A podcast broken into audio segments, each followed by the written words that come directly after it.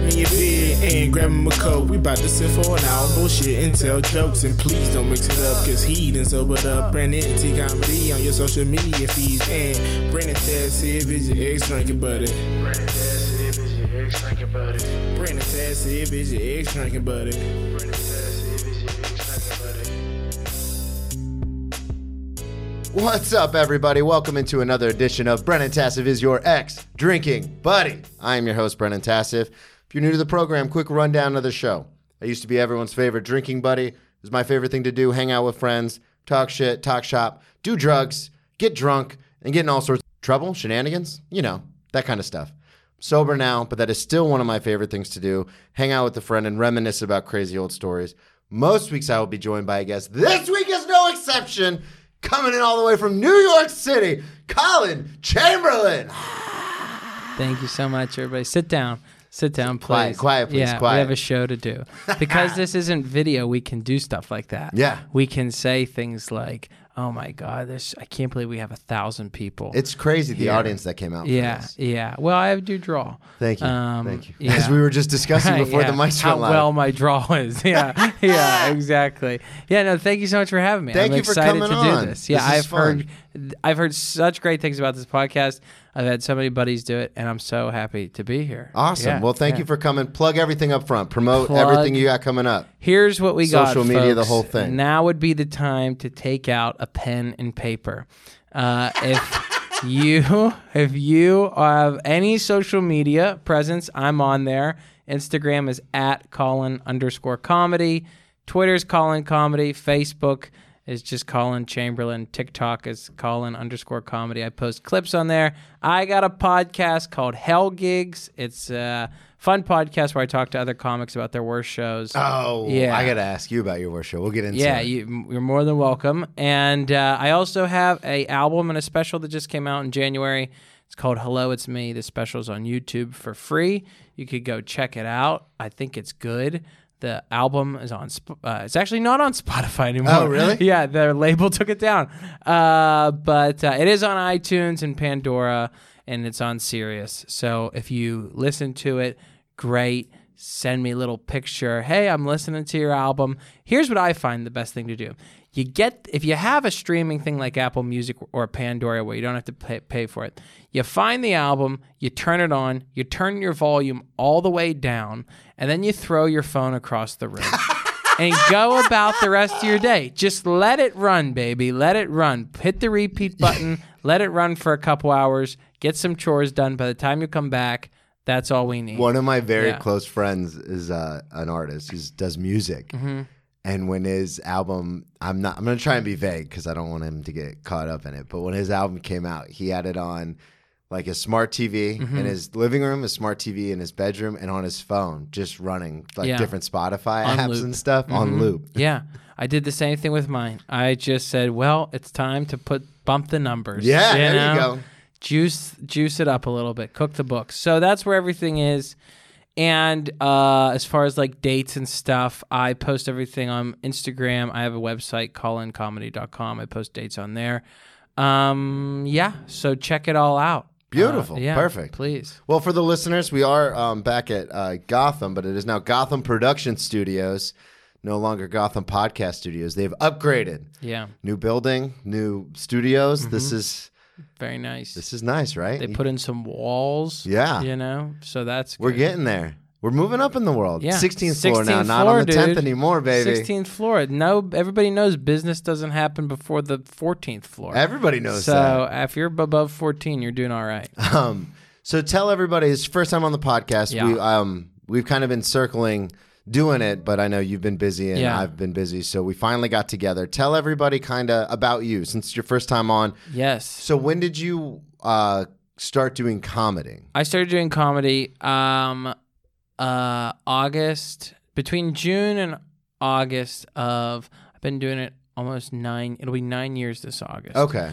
So 2013. 2013. Yeah, I was in college. Where did you go to college? Uh Pitt, University of Pittsburgh. Okay. There you go. Um hailed to Pitt. Uh and so I started in Go college. Boilermakers, right? Go, yes, the boiler making it. Pittsburgh Boilermakers. Uh, Steeler, Panthers, Penguins, Pirates. All, it's all one team. Uh, every team in Pittsburgh is one team. um, yeah. So. Uh, So what? Um, let's take it all the way back. okay. What drew you to comedy? Were you always funny, or did you Um, mm-hmm. enjoy? Because I've had people on who are like, I just like people paying attention to me, so stand up's the easiest way to do that. Right. And then I've had people on like me who are like, no, I'm a psycho. Like comedy's my entire life. Like Right. I love stand up. I I'd like to think I'm somewhere in the middle of that, Get where lot.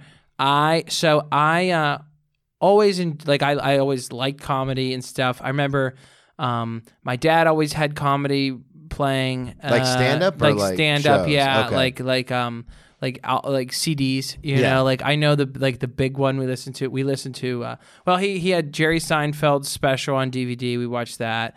Um, this doesn't age well, but Bill Cosby's himself. Like I remember getting that when I was like ten years old on DVD, and I thought it was the funniest thing. Uh, and then uh, of all the things, Blue Collar Comedy Tour, Get her done. and. Blue Collar Comedy Tour rides again. Were you go. staples in my uh, dad's car. Okay. So you know, we listened to. I listened to a lot, of, and I remember like I would you know tell the jokes in class and stuff. But I wasn't like a very. I wa- I'm by no means an extrovert, which I like. I feel like a lot of comics aren't. Um, It's a it's weird yeah. how introverted. Even my stage presence Right. is like, oh, this guy is wild and crazy. And if I'm around the right people, I Sure. can let loose. Sure. But ninety percent of the time, like I'll go out to eat by myself because Savannah works at night, and I just Right. sit in the corner of the bar and I won't talk to any. Like, Absolutely. headphones in, like don't well, bother me. Our lives are you. spent alone. I mean, Yeah. I, I every weekend that I'm away, I'm I'm in a breakfast place by myself or a you know. If you know somebody you're working with, that's kind of nice. Like then you can maybe, but you know, a movie at noon That's in, in solo. Michigan. Like I'm gonna do that by myself. I do that stuff know? by myself in New York, and I live yeah. here. right. Well, hey, that you know, that's not I'm a bad way to live. More comfortable being alone. Yeah, I think comics have to be comfortable being alone. But yeah, so then the the real bug that got me was so my dad sort of before I was born, he he was getting into comedy himself. Oh, okay. Yeah, and he was like emceeing a little bit. Oh, that's You awesome. know, yeah. And so, but then he stopped doing it after he had kids, and he started. Kills the um, dream. You killed yeah, his dream. Right, I did kill his dream. But then, when I was yeah, I was in college. I guess I was I was in college. I was like, I think I was like 19 at the time, and there was a comedy club that opened like 15 minutes from my house. It's not there anymore because they didn't pay their bills. Uh, but Was this? uh Were you living at home while you went to? I Pitt? was living at home. Okay. Yeah. So he started getting back into like some. He got some attention in Pittsburgh. He got, he started a podcast. He started a blog. Oh, your dad did? Yeah. Oh, okay. So he was he starting started to get heating in- up. Yeah, he was getting some attention. So the guy that booked this club would book him to MC because he was a he's a really good like hype man. You know Yeah. what I mean? Like he'd be a good like warm up guy for a TV show. Great or like MC. you know, yeah, like he doesn't tell a lot of jokes, but he's gonna come out there. How we doing? We feel good. This Yeah. great show. Is he Here's still doing his podcast? He still does it. Yeah. What is it? It's called the, it. it's called the Jagoff Podcast. Y a j a g o f f. And I hate to say it, but it is huge. Uh, it is. It actually just got the number one out of forty podcasts, the top uh, podcast in Pittsburgh.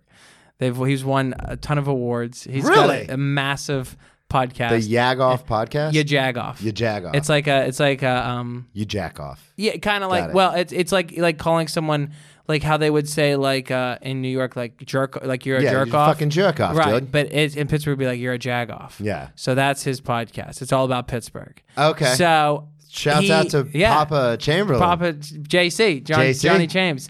Um, Johnny Chamberlain, Johnny Chamberlain, and Rachel Rennebeck, the co-host of the Jagoff podcast. Great people, great podcast. Listen to mine, listen to Brennan's, and then listen to mine, and then listen to the Jagoff podcast because we need it. Watch it more. get the biggest bump in his we number. need it more. Do you understand me? If you're listening to this, we need the numbers more than he does. He's doing fine. All right. He's doing he has a one bedroom apartment in Pittsburgh. It's very affordable. Listen to our podcast Yeah. first. Hell gigs Hell and gigs and X Buddy. drinking buddy. Put those on repeat and turn the volume down. and throw your phone across Right, the yeah. room. So he started emceeing at this club, and I would go with him and hang out and watch. And I was, and then then the guy that was booking the club, he would um, pay me to run the spotlight. He would give Okay. me like twenty bucks or twenty five bucks to like run the spotlight for a show. And to me, this was like the best thing in the world because I was watching. You know, it was like a C level club, but you're watching you know people that were on last last comic stand maybe five years ago, six years Yeah. ago, come in and headline. still But professionals. they're, and exactly, they're road dogs. You know, they're just road work comedians that know how to kill. Yeah. So I would go in there and I was totally amazed, like by what I saw. You Isn't know, it fascinating how you can see comics you've never heard, and you and I are in it, mm-hmm. and like I've been following comedy forever, right? and I will still go to clubs here and see comics I have never heard of, Right. But they have a following, like they're doing their thing, like you said, they're road dogs, and I'll just die, and I go, how have I never heard of this Dude, person? I'm telling you, some of the funniest people I've ever seen. I they were they worked the road. Maybe they lived in L.A. or New York for a little bit, and then they moved back to Pittsburgh. Comics that have been doing it 40 years. And and I would open for them at like a fire hall or a VFW or a Yeah, church yeah. basement, and they they kill harder than still anybody I've ever seen. Yep. Like if you put them in a room in New York, it, like the cellar or the stand, they would destroy. And it's just it just things didn't work out. Yeah, whatever it it's, is, It's so life, you know, the old saying, life happens. But Right. it's, I've talked to plenty of people in Florida right? Oh, where of they went to New York or LA, got representation, and then once they got representation, they're like, I don't need to be here anymore. Everything's Right. done online, everything's virtual now. Right, exactly. And I'm traveling so much, like I can just fly out of the Orlando airport versus JFK right, and which pay is much a third cheaper of the rent. and easier. Yeah, exactly. And then they just move back. Right. So yeah, I mean, I was I came up in Pittsburgh. I actually took a class to Did you? start. Yeah. I, Was that before you ever did an open mic or anything? Yep. First thing class I went to an open mic with my my dad took me to an open mic to watch because he sort of because he was sort of in the world before. He so- it was sort of a thing of like I want you to see what this really means. You So- know what I mean? with with the success that your dad had with the podcast and everything, this is fascinating to me. So was he? You said he emceed a lot and hosted and stuff like that. So was he aware of like the struggles that comedians go through, like at open mics and stuff? Okay, I didn't know if he was one of those No. things where he's like, yeah, I host every once in a while. Like, no, no, he he 100 percent because he had friends that stayed in comedy. Okay, so he knew what you were getting yeah, into. Yeah, he knew 100 percent what I was getting into. So I signed up for this class because it's just it's one of those things. You're like, if I want to learn how to paint, I take a class. Yeah. If I want to learn comedy, I would take a class. Right. Yeah. Do this class. There's like a class show at the end, and I start going to open mics. And I like, they're like, we're gonna pr- present the award to the class clown, something cheesy, you know. And I end up getting it. Oh, and, okay. and and I'll never forget me and my dad and my sister are at because they came to the show. And I mean, we're talking about a five minutes that if I had to watch right now, I would I wouldn't be able to make it I'd- through. You I'd know what I mean? like I I, would be sick. Truly. Yeah. I I remember I wore a ball cap. I don't wear a hat on stage, but I wore a ball cap, uh, like loose baggy jeans and like slip on boat shoes. Essentially, like I was dressed like an idiot, and I was horrible. Five minutes, but it was good enough. And we're sitting at this. Had you been writing up to this point? Um, I was writing when I got into the class. Okay, because I know some people Yeah. are like, yeah, I wanted to do stand up, so I wrote for like three years, Right, and just yeah. notebooks of stuff. Yeah, then- and I, I sort of always like like had funny ideas. I thought, Yeah. you know, I'm the same way as a storyteller. That's the style of comedy. If I had to say what I did, that's what I Right. do.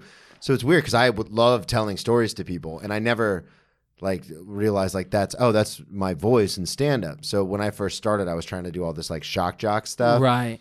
but I had like I remember the first open mic I went to, I was like, oh, I'm gonna like just write down like I had a I had said I was gonna do comedy, so I had a notebook for, full of stuff, Yeah, and it was all shock jock humor and shit like that. yeah, And then I did my first open mic, and then eventually you you know you grow into what your style is, and then Yeah. that's how you write. So your style begets your writing of after course, a while. of course, yeah. It all becomes one. Yeah, you know, exactly. which is the goal. But I've had people on where they were like they wrote for months, if not years, before they even tried an open mic. Right. And then there are people like you and I where it's kind of like, well, I start once I decided to do it, I started writing and then I did it. Yeah, you know, we'd have like writing prompts and stuff in this class, and it would. I I, I know like comedy classes are really, they can really be looked down on, and I do believe that you cannot teach someone to be funny. Yeah. you cannot teach it. But what it did was I basically paid someone to say you are going to get on stage in this class once a week, and we're gonna, and that broke. I felt like my stage fright. You okay. know. Yeah. And that makes it a lot of forced sense. you to write. It Yeah. forced you. You wanted to come Gives you structure, so it it's gives not you a little bit weird- right and like here's where open mics are you Yeah. know so i am i don't regret doing it And so I started doing, but oh yeah, so we're, I do this class, do, do this show, and I win the first prize, which they're like, we'll book you at the club or the, the, the venue eventually. Yeah. And it's like a year after you get your first gig. You know what I mean? Yeah. But I was so excited, and I'm sitting at the Eat'n Park. I'll never forget it. Eat'n Park, Pittsburgh, like chain sort of diner on uh, Ohio River Boulevard in uh, Pittsburgh. And I'm sitting there and I'm just like through the roof. And my dad goes, Well, there's no turning back now, is there? And I This go, is after the "Yes." the show. Yeah. And I go, There's no turning back now. Fuck yeah. And I, I, I mean, I still think about that all the time. Like he knew as soon as that moment happened, he could see it because he's probably felt it. You Yeah. know, of like this is about to become his life. And so after that, I started to do mics more.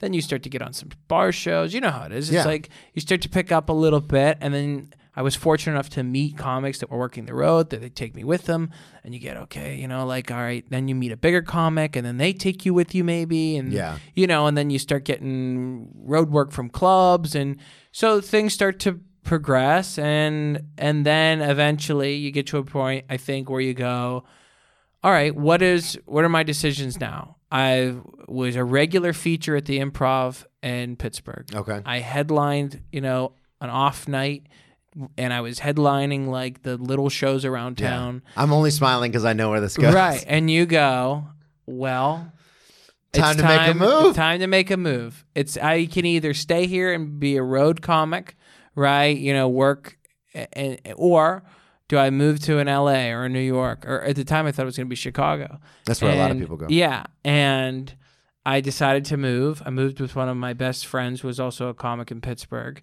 and we moved together with another guy. And um, To New York. mhm, we moved to New York. How long ago was this? This was in September of 2019. Okay. And 'Cause, yeah, we were talking about this before right. we started. And, then, for people that have a calendar nearby, if you count about six months or seven months or so after September of 2019, never forget. you will get to the beginning of the pandemic. So I was in New York for about six or seven. I'll, I will not, again, these moments are, I feel like they're so ingrained in you. So, like, I was, I moved to New York, nothing's clicking, of course. You move here, you have, you- like, I'm yeah, like, we've talked. I've right, talked you about it to the. I'm working the road, but it means nothing. It means nothing.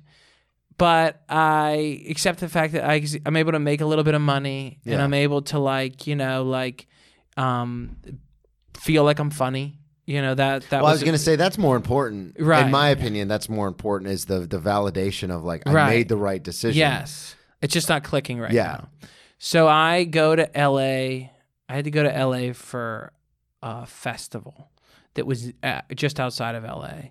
So I went early, and I end up booking like a lot of really great shows. I did like Venice Underground. I did this show uh, called Poncho. I did I do like, uh, and I I, I And did you Had book to these call in- people you knew? Yeah, yeah. I call. I did comedy and magic, which Oh, was like, wow. It, I I called a buddy of mine who worked there, and he's like, I got your spot, and it was I I went That's a there. big deal. It was amazing. They're so nice, and it's like I'm such a huge like Garry Shandling fan. I'm walking down the halls, I see pictures of Shandling. I know videos of Shandling with that curtain, that gold curtain. Yeah, behind you him, know yeah. and I'm sitting in the green room. They're so nice. They're taking care of everything. You know, you get a tape of your set. I'm like, this is incredible. I do that week of shows, then I go and do this festival, and it's fun. It's a just a party, and I get on a plane, and I'm coming back to New York, and I'm just like, this is right. I made the right. I remember thinking, I made the right decision. This was what it means to like be a comic. Like, I went, I went out of town. I had great shows. I'm excited to get back to New York and get back to work.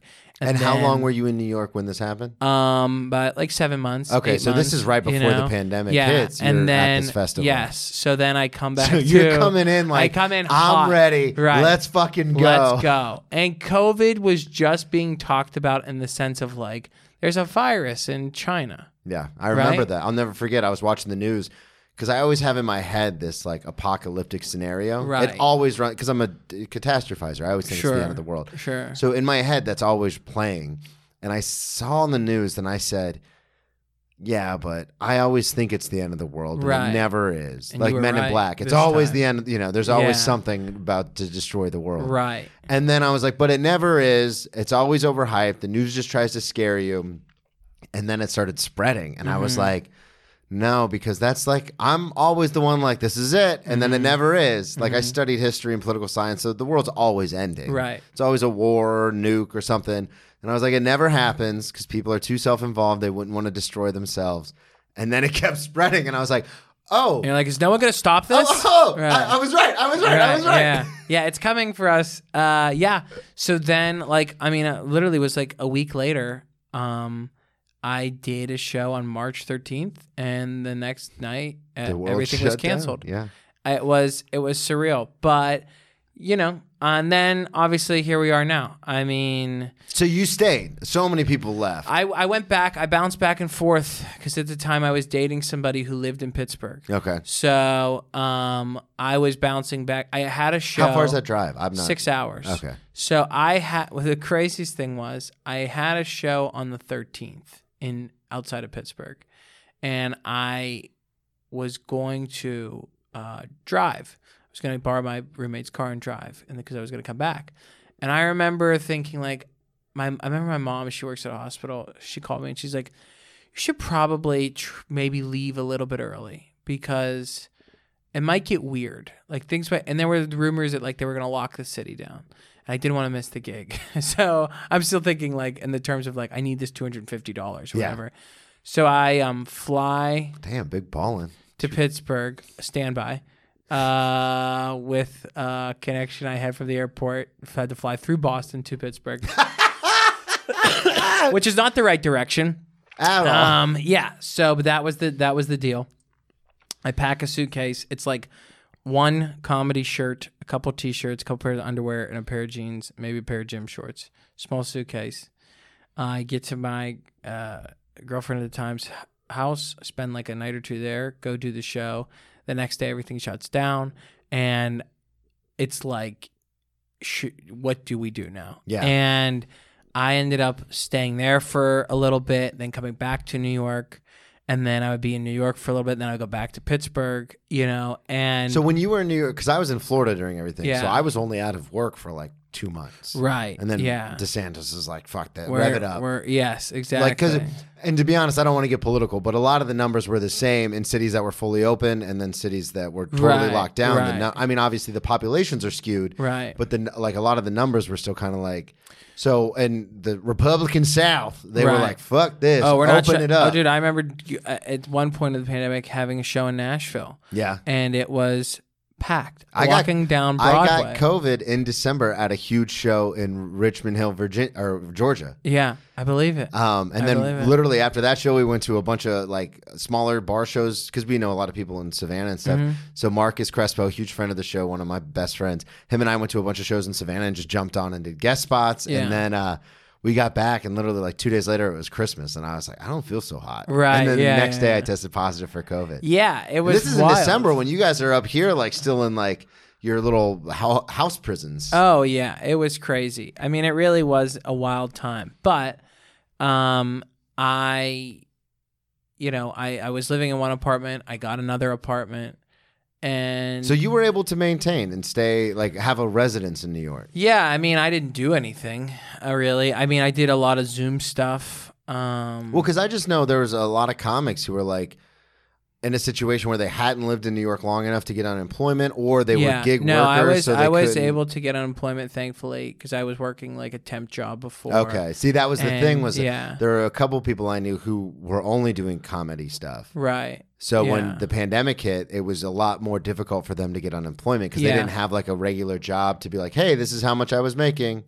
Yeah, and and I kept my apartment too. I was still paying rent on my apartment. So my roommates were living there, and so when I wasn't there, I was still paying rent. Yeah. because I wanted to keep a place that I could go back to. Absolutely. So I would, you know, sometimes it would be like a month or so, month well, or two. it's very would- good you did that because Yeah. you said a girl I was dating. Right, exactly. Yes, exactly. So, uh, a little foreshadowing, um, Hey. but master storyteller. But uh, but yeah, so I have I had a, got a new place, and it's uh, it's and I'm here. I'm still here, and I'm still working. Thank God.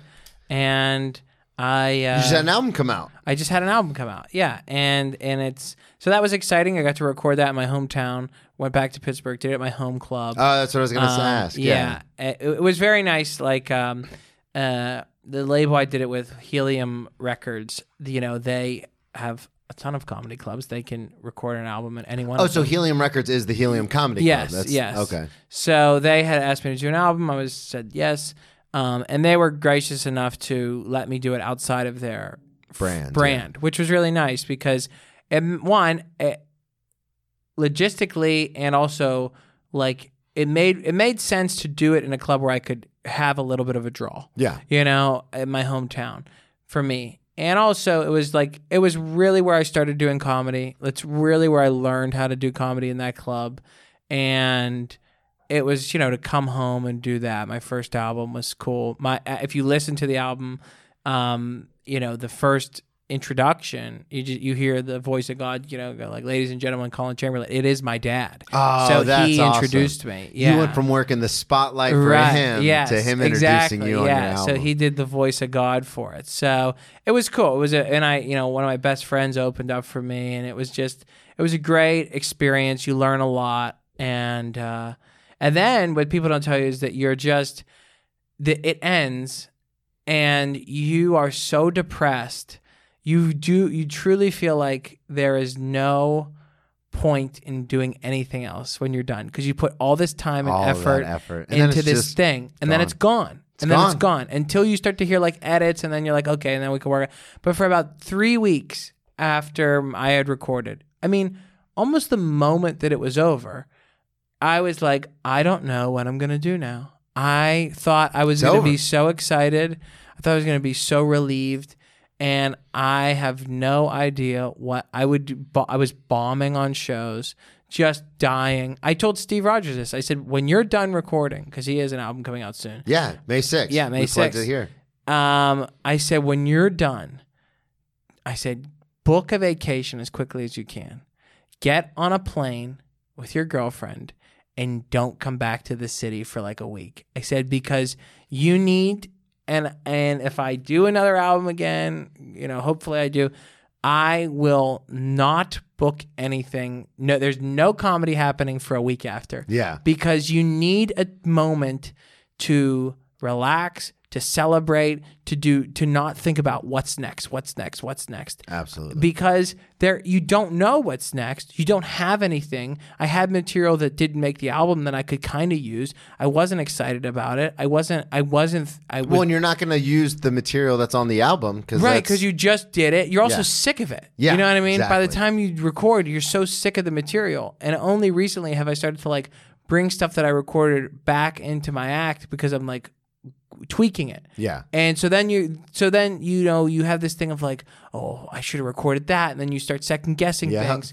So once you like, but that all being said, that like, I think it's a natural part of the process. But like, yeah, I should have just went to like Myrtle Beach and played golf for like five days Yeah. and not talked about comedy and not tried to go hang out at a show, you know? Because there's also the thing where you're through the roof. You're like, you- feel so important. You just recorded an album. You people are coming to see you record your album. It's a big deal, you know. Like the the paper in Pittsburgh's writing stuff, and, and all, you're doing radio, and then you come back to this godforsaken city, and you're standing outside of a bar show trying to figure out who to send a tape to. Yeah. you know, and you're Trying like, to grab five minute right, guest spots exactly. at a bar show. So you're like, well, what? It, what? It just it's a total What is it all juxtaposition. for? Yeah, right. Exactly. I talked about it here. I was, uh, we had Josh Adam Meyers on the show, and we're hanging out, and he's showing me like, you know, he's like, "Can you believe this?" And he showed me something on his phone. He was texting with another comic, and I looked at the name, and I was like, "That's a big, that's a huge fucking comic." Mm-hmm. And uh, and like we were just joking around, and then I literally went to an open mic and bombed, and then went to my serving job, and I go, "What the fuck is my life?" I know. I mean, I'm not saying anybody that knows me knows I'm not one to like toot my own horn. But last week, Toot, I toot. had a show at Caroline's. Like I, my posters up outside of the club in Times Square. My name's on the green. room. It's like the coolest thing in the world. That was Tuesday. On Thursday, I was in a brewery in Connecticut doing comedy for a small audience in in the room next to me. I could see because the plexiglass windows were there. Was a more well attended cornhole tournament.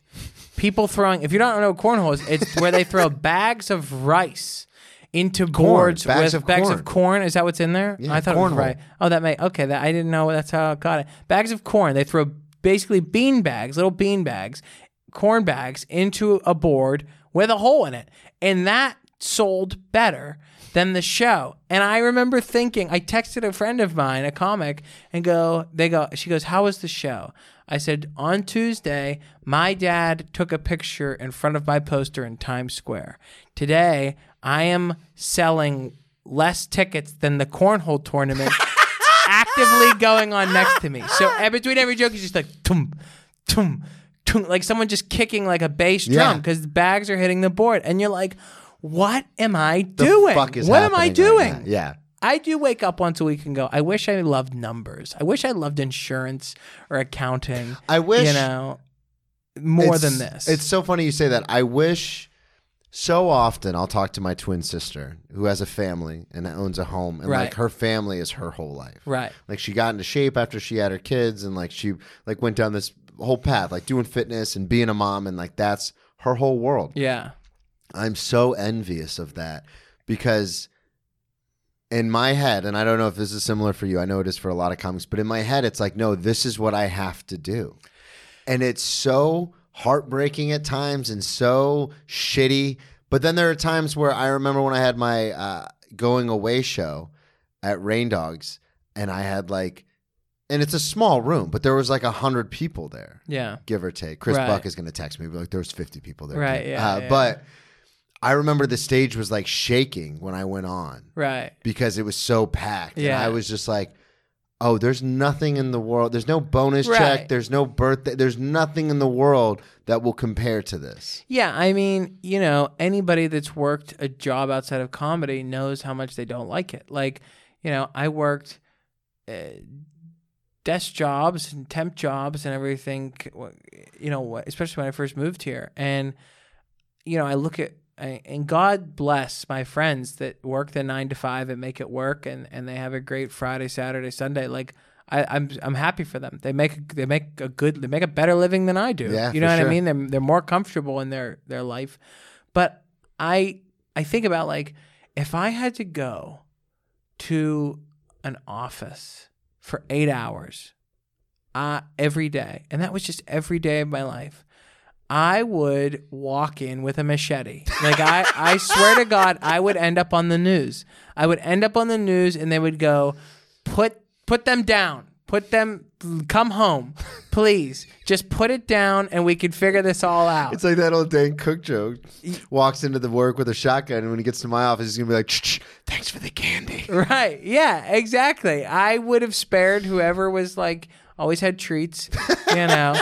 but I I really don't think I could, would have survived that my whole life. Um but yeah, it's also like uh, if you're a comic, you are Well, it's tough. Yeah. If it was easy, it would just be the way. Everyone would be in show right. business. And then you do it for long enough and you're just like, wow, I don't uh, There's I don't no have any other marketable skills. yeah, you this is- know, I'm like- funny. This is what right. I do. I, I just is I mean I can like put captions on a video, but what what Boom. Well, know? TikTok does it for you now. Right, You just have to go in and edit a little bit. Yeah. So I wanted yeah. to um bring it back. So you were talking about uh, growing up in Pittsburgh. Yes. That's where you spent most of your life. Yes. Yes. Okay. All my life in so Pittsburgh. when did you um? Because you you're a drinker. You like Yes. to you like to drink. I have occasion. I've been uh, you know my my my mom's side of the f- my mom's half Italian and half like Irish German and my dad's side is is English Irish. okay. You know, so heavy drinkers. It's it's a part of the fabric uh, of your the being. fabric and the culture. You know what I mean? I I not that I that any of them were always like drunk, but like every party there's a drink and Yeah. every every occasion there's some sort of drink or wine or something. See, so it was more because growing up in my house, because we're Eastern European for the most part, so it Mm-hmm. was very much like not like a glass of wine. Like a lot of times, it's like we're celebrating shots. sure, Oh, right. something else, shot. Like let's here we go. You know. Yeah. Um. So in your family, because I you sent me some stories, which I really do appreciate. And Yeah. Your dad, speaking of uh, you jag off, Right. Um, he is a, a constant in some of these. yeah. Um, but I wanted to. Uh, so you put stealing church wine on here. Yes. This is when you were super young. I was in about fifth, sixth, seventh grade. Is I that don't- the first time you ever drank?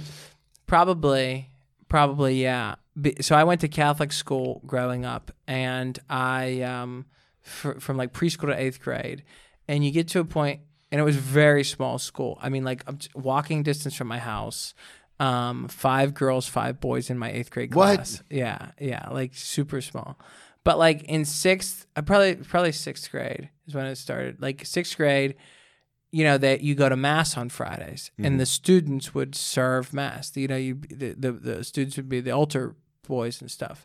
And this isn't one of those stories, um, but uh, I promise. But uh, so I was an altar boy, and my friends were altar boys. And they, I think the problem is we got to change the boy. You know what I mean? I sometimes people say altar server. It's not as good, but it does sound better than altar boy. We- if we lose the boy, we can fix this whole alter thing. person? Alter person. I was an alter person, and I um, and so but when when you get to like a certain grade, you have to then start like training the younger alter people. Like third and fourth grade is when you could start to do it, you know, and, and learn how to do it. So I would get out of class to go do that because I'd been doing it for a while and stuff, and my friends had been doing it for a while. You get paid like you do a funeral or a wedding. They give you an envelope like ten bucks in it, Yeah. and you'd be like, "I'm rich." I if I do three funerals a week, you know, that's thirty bucks. I've never seen this kind of money. That's right? especially You when you're that young, because it's like, Absolutely. especially because uh, you're only a few years younger than me, and candy back then's like a dollar for like a king size Snickers. Or, you know, you're like ten, if you had ten dollars at a at a school cafeteria. oh, you're the king. damage that you could do. I could drink a hundred cartons of iced tea. Yeah. If I wanted to. Chi- that we had chicken tender baskets. They were like three twenty five with Yeah. fries and the whole deal. Right. Yeah. You could get, Get that, dunkers. pizza, a couple cookies. Yeah, exactly. You were a king. So I like did a lot of altar serving, and uh, eventually my turn to sort of like train the new people, and you're like you get out of class for it. So what you would the the great thing, and it's pretty apparent. The great thing, but also the bad thing about Catholic school is there is little to no uh, real supervision Yeah. Because there really aren't they they operate outside of the the the, The laws rules man. of, of school you know the, of like a government school.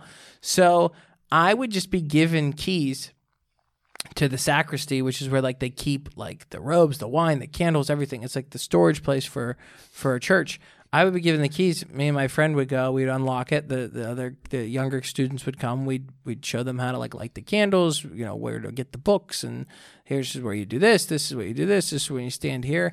And then they would leave and we would clean up.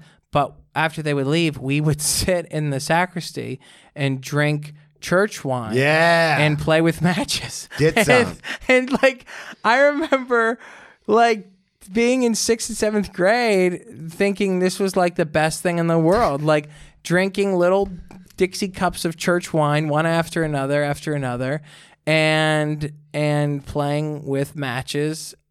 I mean, it's crazy that there were no adults uh, around and no one i remember once someone came in and said it smells like smoke in here and i go we just blew out the candles and they go okay and then they left and that was it that's all they said they did not question anything really? yeah they didn't say a single word so yeah So were you I- getting drunk off this church wine? I mean, that's probably such low alcohol. Yeah. But like in your head, you're like, I'm buzzed. Yeah. You know what I mean? Like Absolutely. as as a as a sixth grader, I'm like, I'm feeling it. fucked Yeah, right. Like like, and it was just, I don't know. To me, it was the it was the most fun thing to do. Well, and it's true. I mean, you fast forward 20 years, it's still a super fun thing to do. Hang out with your friends like Right. we do on the show. Right. And then, you know, back when I was drinking, just to hang out with a few people and just drink Yeah. and sit around and talk shit. Right. Like yeah. yeah. uh, So doing it in sixth grade, wh- or you're doing it when you're 32, it's still fun. Yeah, yeah. So we were, you know, we're just like sitting there and we're like, can you believe Mr. Walker said that this is that? What an idiot. And like like you're just just shooting the breeze, Yeah. you know, having a couple little cups of wine. Little- just a little cups of wine. Little big taste here and there, playing with matches. and then you go back to class. Yeah. And it was just to me, and to the point, it was did get to the point where I was like, I was offering to like, like help more because to get out of class Yeah. and go do it. And like, my, my, I remember my teachers being like, "Are you ever gonna be in class?" I was like, "Oh, we got a thing, Starting to you know? develop like we got a we got a, we got a funeral, or we got Colin's this, or, helping too or much. that." He's Colin was so helpful. I was so helpful to anybody that needed help, like getting into the sacristy. As long as you need me to close up the sacristy, I I'm here. will. I'm your guy. I'm yeah, your yeah, guy. yeah. So Yeah. did you um from there did you were you like a big drinker in high school and stuff? Did you go to public high school? I went to public high school, which was quite a transition. Um, yeah, going from 10 people in the class to 250 in my ninth grade class. Yeah. So, uh, yeah, I drank a little bit in high school. Nothing crazy. N- the norm, the norm, you know, like parties and stuff It's like always that. funny when people come on and say the norm because I was bullied and a big like outcast in high school. Uh-huh. My sisters and my older brother were incredibly popular, but I just didn't have that. Uh-huh. So I I didn't really start drinking until after high school. So it's always funny to me when people are like, you know, the you know parties in high school. And Sure. I'm like, well, no, I have no by, idea. By actually. parties, I mean six guys sitting around a Yeah. basement. You know, one of them has a guitar. Someone's playing Mario Party. Yeah. And you're like, my dad's got beer. You know, like. But I remember the big thing in our high school. Well, see, the thing with our high school was I went to a high school that was known as Heroin High. Oh shit. Yeah, big drug problem. And I remember like the school getting locked down on many occasions to like for drug searches and stuff. Um, I never partook, but You've never done I heroin? Never did heroin. Um, I've uh, had so many different kinds of people on this podcast. I said it to you in like a jokey way, but that, Right. that's been a serious conversation yeah, show. yeah, I believe that. Uh, knowing just people in this business, Yeah. but I um. But yeah, I remember the big thing when I was in high school was people would get like bottles of Dr. Pepper and dump half of it out and then fill it with Bacardi 151. Yeah. 151 and Dr. Pepper in the and you would just pass the bottle around the lunch table or something. You know, people would come with like a couple bottles of it in there. Fuck yeah. Or or you know This was else in big? school? Mhm. Yeah. What else was big was like any kind of just cheap vodka with a Gatorade chaser. Yeah. So that's what I Like, did in my in my worst alcoholism. That's what I did was I would get Gatorade powder. Yeah. And then I'd get a water bottle, dump half the water bottle out, put the powder in there, and then fill it half with vodka, and then just shake it up. And I was like, I can't get dehydrated And and, hungover right. if I'm constantly drinking Gatorade. I thought that once in my life too, until I drank about uh, half a bottle of of um, Ketel One with blue Gatorade, and thought I was gonna have to kill myself the next day. Yeah. I thought I'll never feel good again, and I, it would be easier to die than to than to do this. Uh, so I uh, I also thought that at one point that if I just drank enough Gatorade. It would be fine and not make my vomit blue, you know. Well, it's one of those So- things because they're like Gatorade hydrates you, Gatorade, and then everyone's always like, "Oh, you're hungover because you're dehydrated." right? So it's a I, And what's the first thing you do when you get to, when you're hungover? You get like a Gatorade. Yeah, exactly. You know, a Gatorade and like a bite to eat. You know, it's like oh, I need. Yeah, then yeah. So I just made the, thought that was how it was, but I I didn't really turn it on until college. but you were living at home in college. Yeah, I was so living how at did- home. Tell tell the listeners how that worked out. I was living at home and I would go so I went to Pitt so like well actually so here's the here's I did not get into the main campus of the University of Pittsburgh on first application uh, first try. Um, I blame that my application was late and they might blame that I was not the ideal candidate to get into the main campus. Whatever it is, it doesn't matter now. But I I got into the University of Pittsburgh at Johnstown, which is a very as, as they told us, it's the same school. It's the same degree. So it's still yeah, it's you're a still a branch boilermaker. campus, Yeah. right? It's a branch. We see in Pitt Johnstown. Pitt. So Pitt is all cats, right? So Pitt Panthers is the main campus. Pitt Johnstown, you're the Mountain Cats. Now, Okay. Mountain Cat is not Wait, as cool. uh, Pitt Panthers. I thought it was the Boiler. no, no, I was just kidding with you. Yeah, it's Oh. the Pitt Pan- University of Pitt Panthers. Who are the Um, Boiler? Oh, that's Purdue. Purdue. I did not go to Purdue. God, you Um, had me. yeah. I thought I nailed I was just that. running with it. I was just running with You it. You yes anded me I to the point where I believed it. I'm all in on saying yes to the, Pittsburgh dress. Panthers. Pittsburgh Panthers. So I was a Pitt Johnstown Mountain Cat my first year and a half, This and that is gonna was bother me. The I- whole that I fucked that up. This It's we can edit it and post. Rachel, um, take that out now. Uh, but uh, I'm just kidding. she's not here. Where she's she left. She's at a Starbucks right now. She's getting a venti iced latte, and we're on our own. Um, but yeah, I went to Pitt Johnstown. It was the first time I had ever lived outside the of Mountain home. Cats. The mountain, mountain, mountain cat, mountain cat, or mountain lion, mountain cat, I think. So we were. so you were living outside of I, it was the first time I lived outside of home for about a year and a half. FAU did the same thing. That's where I went. Go out. Yeah. Whoa. But they had Nice. like the Jupiter campus, which was the honors Right. school. Then they had they were known for ocean uh, marine biology. So they had like other campuses scattered throughout the coast and stuff. Right. But Boca was the main campus. Yeah, yeah. And. I always thought like when people be like, "Yeah, I went to FAU too." Well, I went to FAU like you know Jupiter or whatever. Right. I'd always be like, "Fucking, you didn't go to FAU then." Right. Like if you're not on the Campus, campus, right. in Boca I felt the seven seven same seventy way. Glades Road, Boca Raton. I felt you didn't fucking the go to same FAU. way. When I was at Johnstown, I was like, I want to do everything I can to get to the main campus. So for my first year and a half of college, I went to Pitt Johnstown. I lived with two of my best friends from high school. And Off campus or on campus in a dorm. All right. So but just our one roommate, his his cousin went to school there and he was 23, 22. God, And that's it. Key to the city. key to the city. We were, I mean, it is obscene. So he we didn't were- want to go to the main campus. The brother, Um, he was fine being at Johnstown. I don't. Yeah, I guess he would have been fine. Yeah, yeah. Because yeah, yeah. you're about to graduate. Right, exactly. Yeah, it was his last year, I think. Um, so we were we would just you know give them whatever money we could get and Whatever you could and get. bring back as much as you can get. You know, like so we were drinking like we would get like. You get like a 36 pack of like natty ice Fuck rolling yeah. rock. Rolling rock beer was always on sale. And at St. Patrick's Day, you get free T-shirts, free Rolling Rock T-shirts. So I had a Rolling Rock T-shirt for a while. We get a 36 pack, and our other, our one roommate did not drink, so it was just me and this other guy. Nerd. We would, yeah. Now he's he's the biggest lush that I know.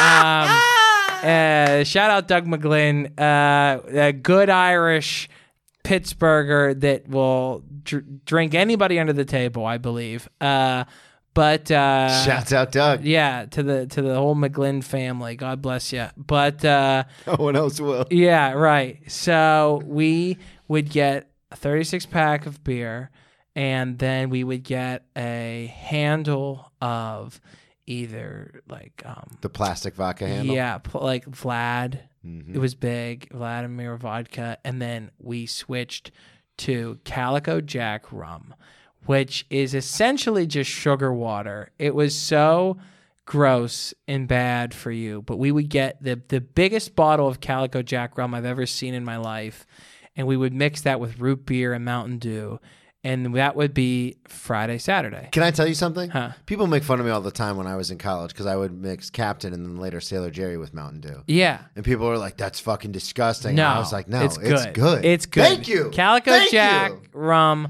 with some Mountain Dew or root beer is Code Red. very good. Code Red Mountain Dew. Yeah, With a little it's Captain. very very good.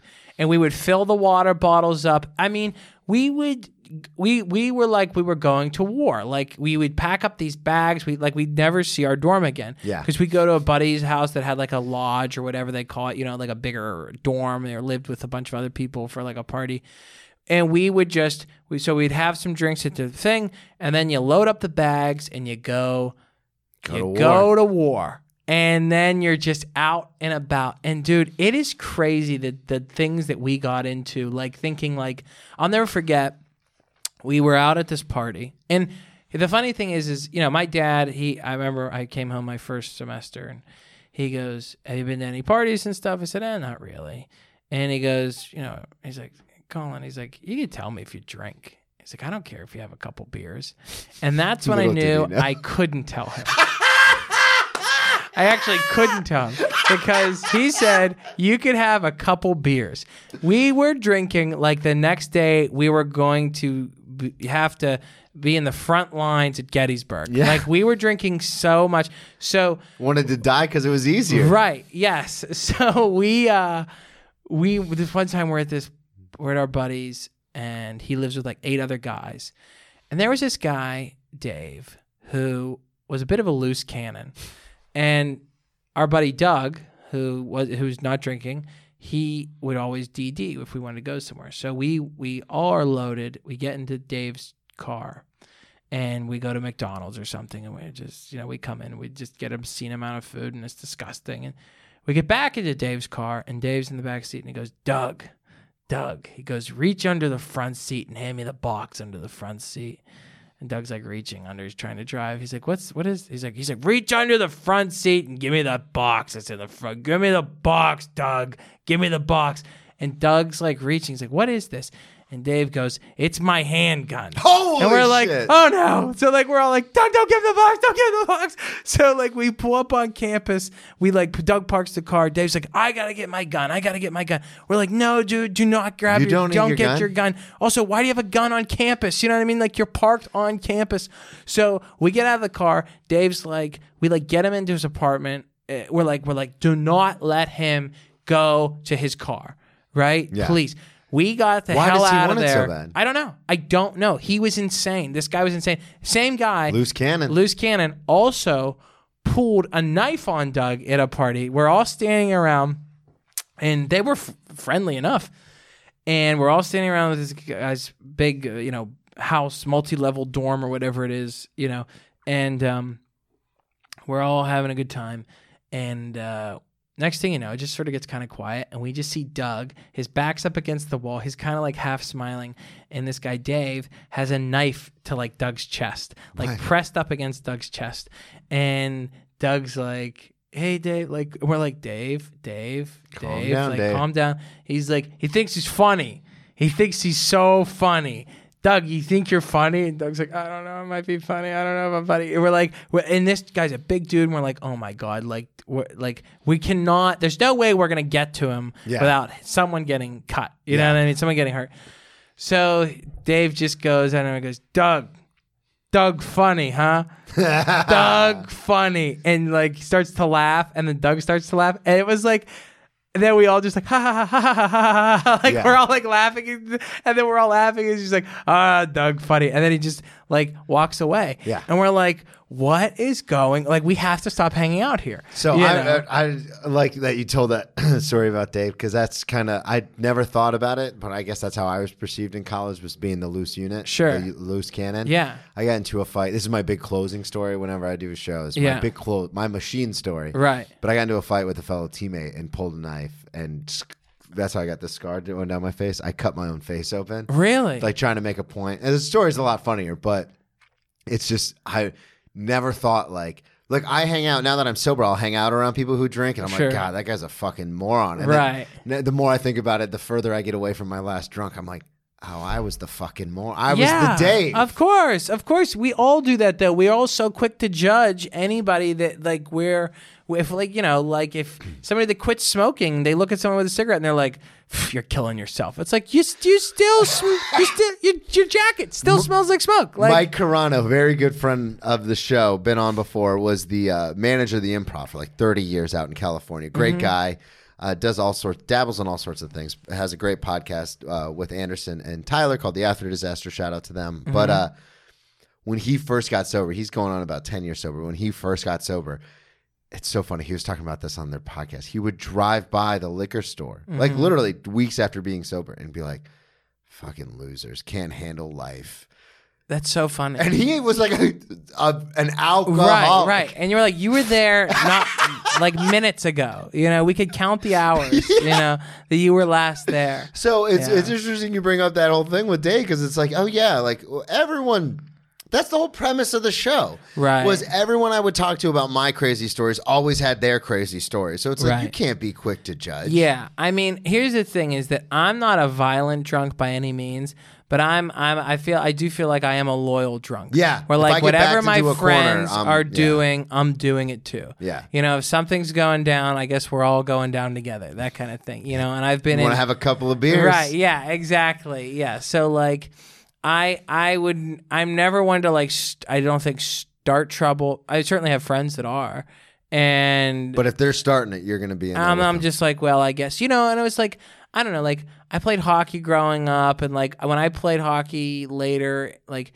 I played hockey like through college. On, Oh, like, you these, like- played? yeah, like like not um like D one or anything. Oh, I like thought you played at no, Pitt. I no no no I did not play. I was going to say I- normally they don't send those kids to the uh, sub no, sub universities. No, well, Pitt did not have a pro uh, ice hockey program. They had like a club team. But I Oh, okay. played for. I was working at another college while I was in college, and I um, they had like hockey program and stuff. But I played like in the men's league and stuff like that. And Ice had- hockey? yeah, and we had a really good team and roller hockey. We had a really good team because we it was all people that like played in high school, and then it was all people from like the college that maybe uh, was at Robert Morris University. So they would get people that like worked for the college or maybe were a year out of the program and they would come and play. So we had a really good team and like the, the coach of the team would play and stuff.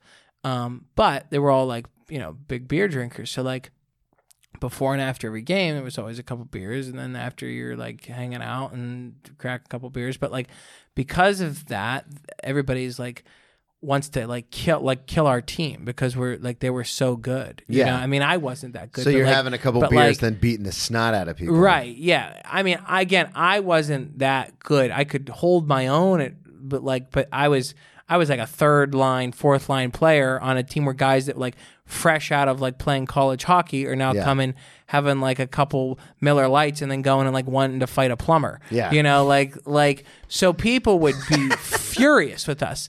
And I I just there were just so many times where we were like we'd be I'd be like talking to a buddy and be like, "Oh my god, like Derek is gonna fight tonight. Like, and we're all gonna just get dragged into it. Like, let's just try to get out of this with like not getting punched. Can we all just try not to get punched? You Yeah. know, it's like, you know, and you start to think you're like, like I have class tomorrow, or I have to work tomorrow after school, I don't want to go and I don't want to f- have to fight someone. It's eleven thirty at night. I don't want to have to fight this person.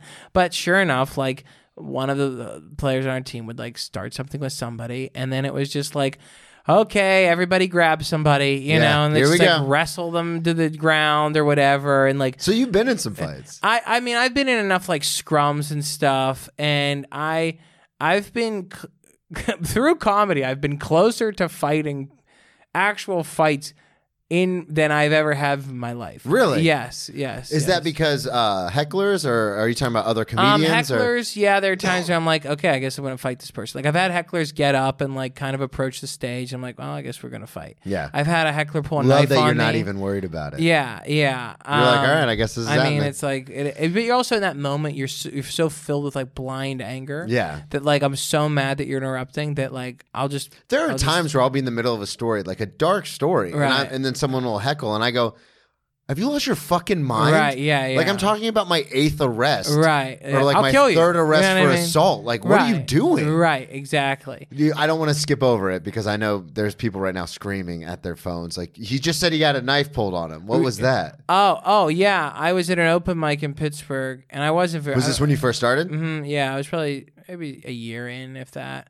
And um, I was not doing well, but and I was like doing crowd work, and it wasn't good crowd work, and I'm like making fun of this guy and his girlfriend. They're like sitting in the front row because they're talking, and it's again, it's an open mic. I so was there's too, like an audience at the open. mic? yeah, yeah, but I was just so dumb to think like, well, why? Like they should be paying attention. You know, what I mean? it's like it's an open mic. Yeah. I'm standing in front of a beer cooler and TVs are on. In hindsight, I should have just shut. Let it go. Let it go. But I'm like, I'm like, Fuck I you. said something to them, and then I look over, and the guy's just sitting at the table, holding a knife, like like his hand is resting on the like bar stool table or whatever bar table, and uh, I look at the manager. I'm like. I was like, oh, Joe, he's got a knife. And then he just like shrugs. He's like, oh, what are you going to do? and like, I look at the host, and the host is like, like, kind of gives me the shrug. And I'm like, okay, I guess like uh, I'll finish that joke and then I'll leave. So like, I told the end of my joke I was in the middle of and got off stage and just sat in the back of the room until that guy left. Uh, God, were you yeah. terrified? I was more just like it just seems surreal. Yeah. You know, of like was he gonna stab me? What Yeah. was his plan? I would have liked to have talked to him after. I'd like to talk to him now. Yeah. Figure out yeah, because that's the other thing too is, and that's the situation I found myself in was Right. when um I pulled the knife on my teammate. Sure. I was like, well, I'm not. Luckily, and I say this in the bit, but luckily, my teammates, yes, uh, improv group, yes, ended with the best of them, and they Right. grab me and they go, Right. Taz, Taz, calm down, because in the moment, thinking back on it, it's like, well, I wasn't gonna stab him, Right. Yeah. but it's like I had the knife. Everyone's holding me back, so I had to do something. right. Exactly. Yeah. So, So, I, yeah, I'd be curious to know, I like, would. I'd like to find that guy and see what his in- if he even remembers it. Yeah. You know. But what were his intentions? Were you going to kill an overweight open micer? Were you prepared to take a young in front of a room full life? of witnesses. You know what I mean? Um, so that was pretty wild. And I've had people like, I've had people like be like bad. You know, if I was running a show, like people be like drunk and stuff and like shout out. And I've asked them like, you know, please be quiet, please. And then like they get real loud and then we're like screaming. We're nose to nose. We're Yeah. yelling. And I'm just like, I, I'm not somebody, I don't think I have, I don't have a ton of patience anymore. And I don't have a ton of patience for like, like I think comedy makes you um it, it, it drains whatever like patience you had for like incompetence and rudeness. You know, like Yeah. I I can't. Same thing with serving. I've Yeah. discovered that right. tables. It's a service industry job. You know what I mean? And I think comedy is like service industry in the sense of Yeah. like you're there to provide something. Yeah. You know. Well, and it's the same thing. Like when I first started waiting tables when I was 18, I'd go to restaurants and be like, oh, I'm a server too. Like I totally get it. And now that I've been doing it for almost 20 years, like when I go to a restaurant and shit gets fucked up, I go, like, I have no patience for it. I'm like, Right. you should have fucking put the order in sooner. Right. Like, Yeah. you should know exactly, yeah. better. Yeah. Yeah. So I get upset with people when they like when they continually act out and like the club doesn't interv- intervene or like if it's a show that I'm producing like then I get up I get upset. And, and I I get upset with people when they're just it's like it's just so rude like when it comes down to it of like Especially like, if you pay tickets to go watch comedy and then you're going to talk and you're like time. you're ruining other people's nights like you know i always be like do you have any idea like what this takes? Like i i posted a video on instagram last week of like me flipping out on this lady like and i'm not at a on stage I, i'm pretty clean i'm not really an aggressive comic but like i don't like it when like So you get out there and people think maybe they get the impression that you're softer. I so think gonna- I think people get the impression I'm conversational. Yeah. I'm very conversational, and I think people get the impression that It's an interactive they show. can shout out a little bit. I don't do a ton of crowd work, but I am conversational, and so like for example, this lady like just kept interrupting, kept interrupting, and I just lost it. I was just like, she. I, was talking about like I said, I'm, I, I live in New York or something like that. She's like, you're from New York. I go, yeah. She's like, me too. I was like, I'm from New York, and I drove here. I drove to Ohio. Do you know how long that drive? And I just broke everything down. I was like, tomorrow I have to get my car. I have to drive this many hours, and I have to pay this much in gas. I have to pay this much in tolls, and I have to eat a Slim Jim sandwich at a rest stop, and I have to, you know, hold my pee so I can make good time, and I have to like not get to my bed until and I'm just like so you have to be quiet. Like you have to be quiet because it took everything in me to get here. Like and, And now I you're am here. ruining and it. now you're ruining it. You're ruining it for me and you're ruining it for Did people around up? you. Uh she did be shut up after that but it was you know then you just have to be like go back into like so anyway So, my, my sister watches some crazy. crazy movies you know like um but she did she did come up to me after her and her friends and she was like didn't even like didn't even phase her. She's like, I'm from Long Island. And I Oh was my like, god! So she just kept bringing it up. Yeah, and I'm like, okay. And then her friend came up to me. She's like, we weren't trying to bother you. We were just having fun. And I said, well, as long as you had fun, that's all that matters, isn't it? And she was like, yeah. I'm like, They actually, they, yeah, they're gonna be like, of course. Yeah, right. I'll see you later. Yeah. Um, so We have time. I want to do uh, one more of these stories. Yeah, please. We kind of got off on a tangent about college, but that's Sure. good. That's what I love about the show is I always get a list, and then half the time, yeah, yeah. we go off stuff well, you you do a list. great job of like, I. It's such a it's such a free show. It's such a fun thing to do. Yeah. So, yeah. I appreciate that. Um, do you want to do the dad your dad's Christmas party or blacking out in Cincinnati? We've got about five minutes. Okay. Um, I'll do the I'll do the the my dad's Christmas party. All right. All right. So this is this past year. Uh, Oh, so this was recent. this is recent. This is December. yeah. This is a few months ago. So this past my you know my dad's got this podcast and his blog and everything and and him and his business partner they they, they work I, I, I give them as much as I joke around about like the silliness of like my dad having a podcast like they work so hard they work I mean I work as hard as I feel like I need to. They work so hard to to create this company. You know, it was it's, Yeah. So like I give them all the credit in the world. And they had this Christmas party for their employees and their families and stuff. So and one of my best friends who's a who's a comic um also does some work for my dad. Okay. So he's there and my sister's there and she's like fresh off of having like a baby, first night out, her boyfriend's there. I'm there obviously. My dad's there. My dad's business partner, her husband's there who's a big partier.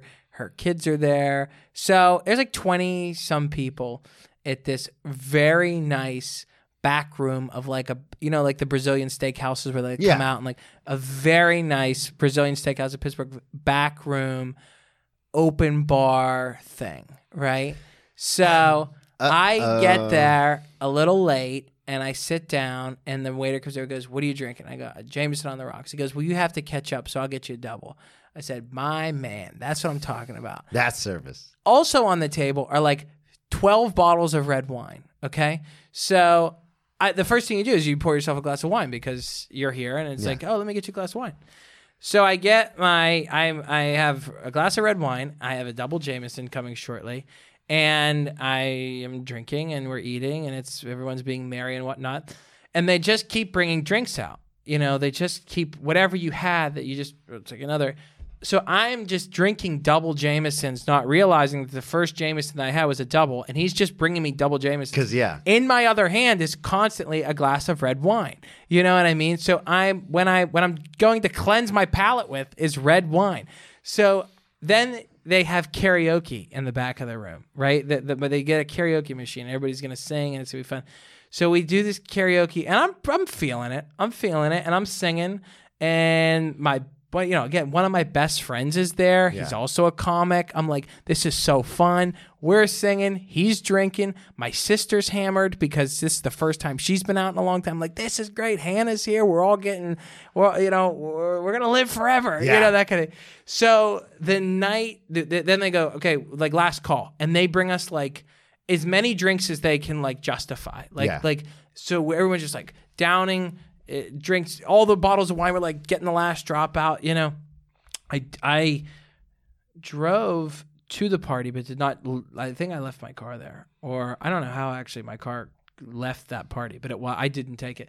I get in my sister's boyfriend's truck, and I'm on the phone with my mom. I don't know how I get on the phone with my mom. But she's like, "Where's Ray? Where is Ray? Is he? Is he- Ray gonna drive you somewhere?" I go, "Ray left. Ray's gone. Ray was in the seat in front of me." and I was so already like blacked out. I had no idea what was going on. I didn't know we were going. We end up at this little bar that Ray and I used to run shows in Pittsburgh. We used to run comedy shows there. And so the owner knows us, the owner knows my dad. We're in the basement and they're like it's it's like again, he's like whatever you guys want. I'm happy you guys are here. And we're just like crushing beers and stuff and um I don't really remember any of it except for this point where they there's a microphone and there's a piano on stage because it's like a music place, jazz club kind of thing. And I could play the piano well enough. So- I sober, sober. So my dad or or his business partner goes, "You guys got to go up there and play something." oh no. I'm like, okay. And so my buddy Ray, he's he's like, you know, he's a showman. So he's like, I'll sing something. And he's like, what do you, I was like, what do you want to play? He goes, how about Elton John? I was like, okay. I sit down at the piano and I have like the, the notes or chords on the phone.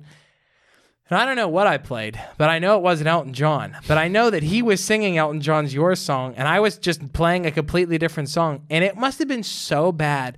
But in my head, I just remembered thinking, like, okay, like, keep it together, keep it together. Like, just don't fall over. Like, Yeah. like, and that's kind of the, where the night ended for me of where I really left. So the end of the night goes with, uh, Uh, somebody drove me back to my dad's, and I got I didn't I I got in the back seat of their car like an Uber instead of in the front, and because I must have thought I called an Uber.